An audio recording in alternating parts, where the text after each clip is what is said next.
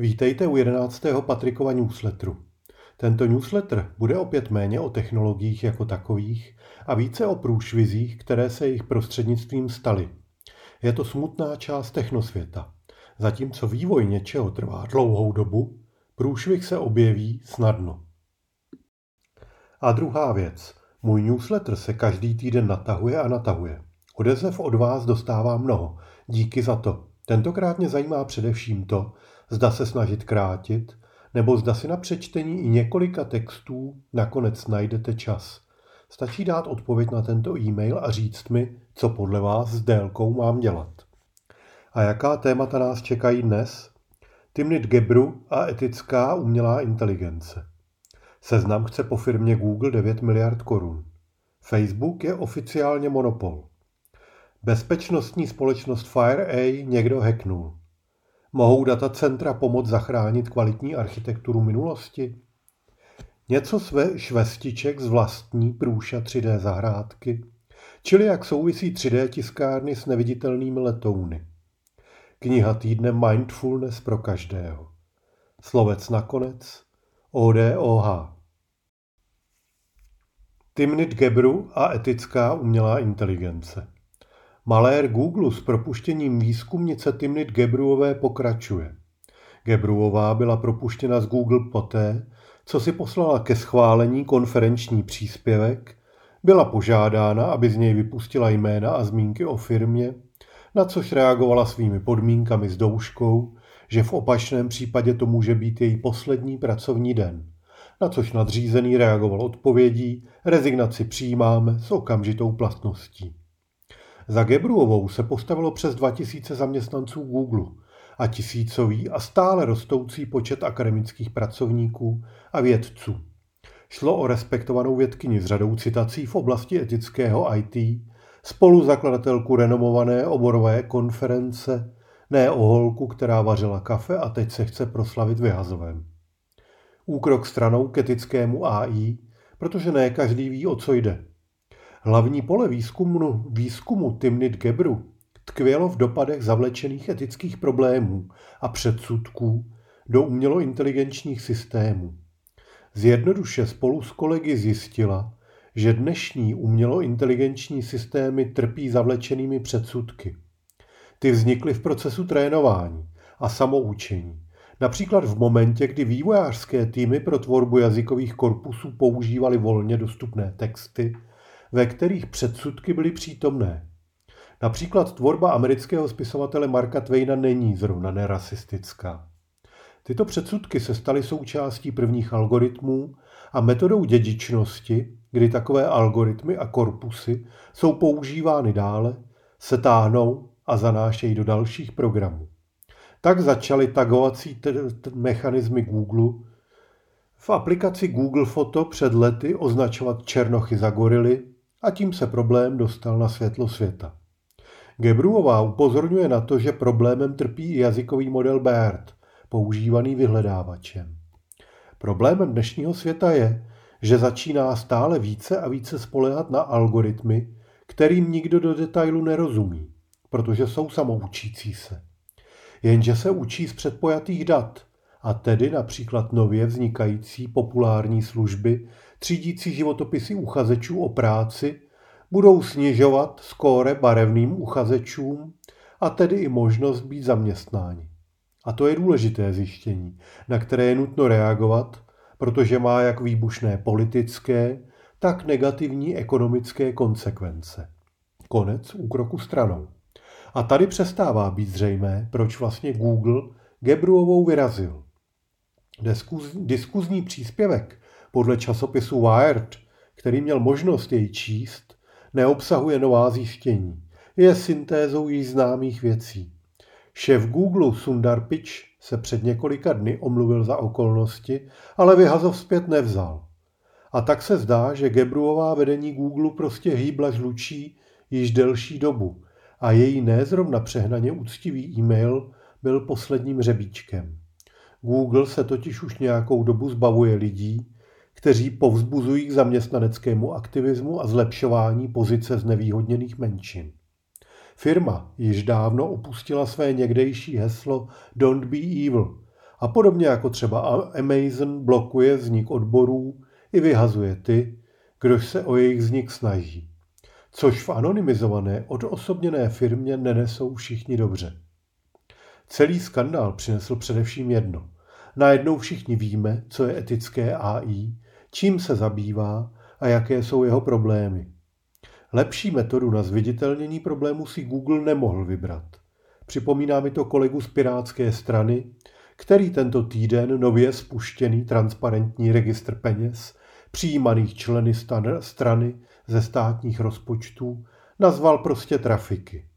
Zdvihla se vlna nevole a registr, kterého by si nikdo nevšiml a nepoužíval jej, znají za pár dní všichni a po smířlivém přejmenování na odměny jej také všichni používají. Inu marketing. Seznam chce po firmě Google 9 miliard korun. Proč? Protože Google svým vynucováním podmínek na výrobcích mobilních telefonů se svým operačním systémem Android měl porušit férovou soutěž. Zneužití dominance seznam nacenil na 9 miliard korun a zakládá to na rozhodnutí Evropské unie, podle níž Google skutečně porušil předpisy na ochranu hospodářské soutěže, když například bránil výrobcům mobilů, aby mohli používat souběžně i jiný operační systém než Android nebo jiné předinstalované aplikace. Detailně o tom píší na lupa.cz. Facebook je monopol. Tohle je noční můra každé korporace. Americká federální komise pro obchod FTC prohlásila, že Facebook je ilegálním monopolem a že by měl být rozdělen. FTC je nezávislá instituce americké vlády dohlížející na civilní antitrustové zákony a ochranu spotřebitelů, takže její názor je v USA stěžejní. Podle FTC by se mělo přehodnotit převzetí WhatsAppu a Instagramu, které dnes Facebooku patří a které podle FTC dávají Facebooku nebývalou moc nad globální komunikací a kulturou. Facebook okamžitě protestoval. K převzetí podle něj došlo v letech 2012 až 2014, bylo povoleno antimonopolním úřadem a firmy jsou dnes plně infrastrukturně integrovány, takže jejich oddělení není možné. Což je pravda. Technologická integrace proběhla velmi rychle a obě aplikace sice navenek vypadají odlišně, ale sdílejí s Facebookem stejné technické zázemí. Právě kvůli dosti tvrdému tlaku na technickou integraci nakonec v roce 2018 odešli zakladatelé obou služeb. Jak a zda rozluku provést, o tom budou další případná vyjednávání, nicméně již teď je jisté, že to nebude jednoduché. Bezpečnostní společnost FireA někdo hacknul. Co je na tom důležité vědět? Jde o vedoucí cybersecurity firmu, která se stará o zabezpečení hromady důležitých institucí a velkých firm. Ředitel FireA Kevin Mandia na bloku uvedl, že se společnost potýká s důsledky, cituji, útoku národa se špičkovými ofenzivními schopnostmi. Konec citace. A do pomoci se zapojila FBI. Obecně se záležitost atribuuje Rusku a útočníci se měli dostat k nástrojům takzvaného rudého týmu, který zkouší cvičné útoky na firmou chráněné cíle. Detaily přináší Wired a momentálně se řeší, jak velký průnik byl a co vlastně ohrožuje. Mohou datová centra pomoct zachránit kvalitní architekturu minulosti? Tohle je hezký rozhovor s architektkou o problematice datových center z pohledu urbanismu. Gabriela Sládečková, dvojtečka, výzvy a hrozby datových center, neboli mohou datová centra pomoct zachránit kvalitní architekturu minulosti. Najdete jej na novinky CZ. A na podobné téma doporučí podcast i článek na Vltava rozhlasu.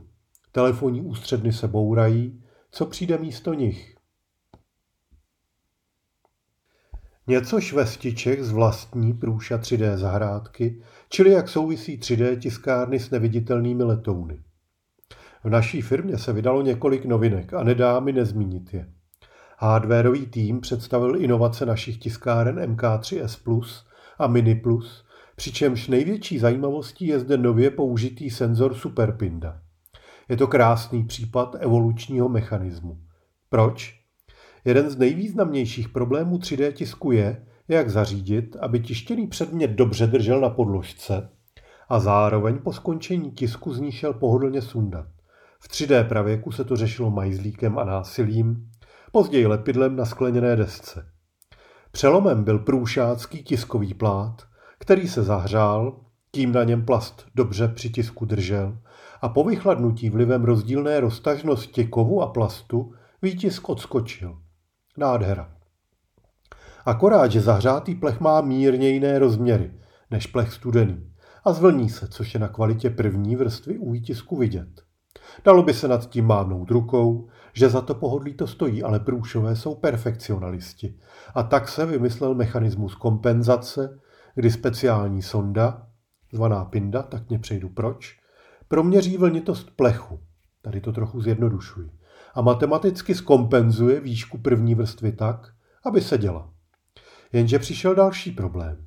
Na sondu působí teploty, takže v rozdílné teplotě se chová jinak. Přidal se termistor a převodní tabulkou se kompenzovala kompenzace sondy určené ke kompenzaci. Výsledky dobré, ale prostor ke zlepšování tu stále byl. A tak vznikla superpinda, která díky použití jiných materiálů už nepotřebuje termistor a teplotní kompenzaci. Jenže různé kousky mají různé hodnoty, v rámci nich se pohybují. Což nevadí uživateli, ale vadí to výrobě, která to musí proměřit a před montáží zkontrolovat. Bylo s tím relativně dost práce, mnoha dalších chytrých lidí, jak udělat celý proces tak, aby se s tím dali vyrábět tisíce tiskáren měsíčně. Dneska totiž není těžké postavit jednu dobrou tiskárnu 3D, se kterou si odborník bude rozumět, ale tisíce 3D tiskáren měsíčně, které budou i pro běžné uživatele. No a to mě přivedlo k americké analýze výroby nových stíhaček SU-57 v ruské fabrice Suchoj v porovnání s americkými F-35. Amerika zvládá svých stíhaček vyrábět stovky ročně. Rusko se po deseti letech nedostalo do sériové výroby. Problém?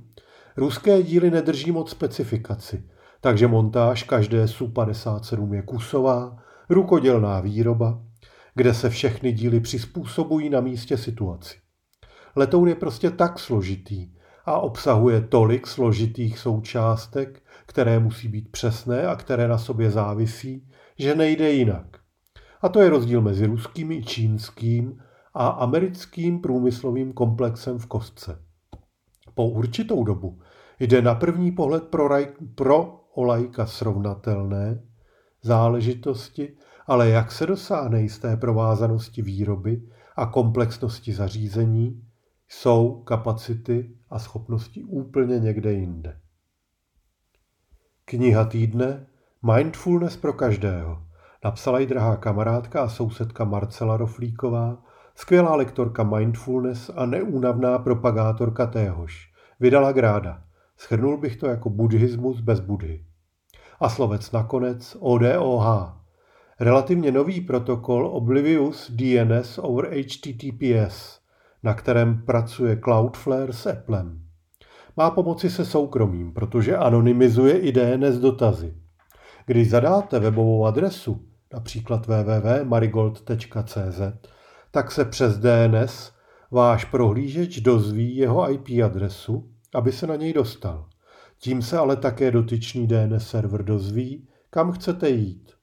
ODOH dělá prostředníka mezi vámi a DNS serverem.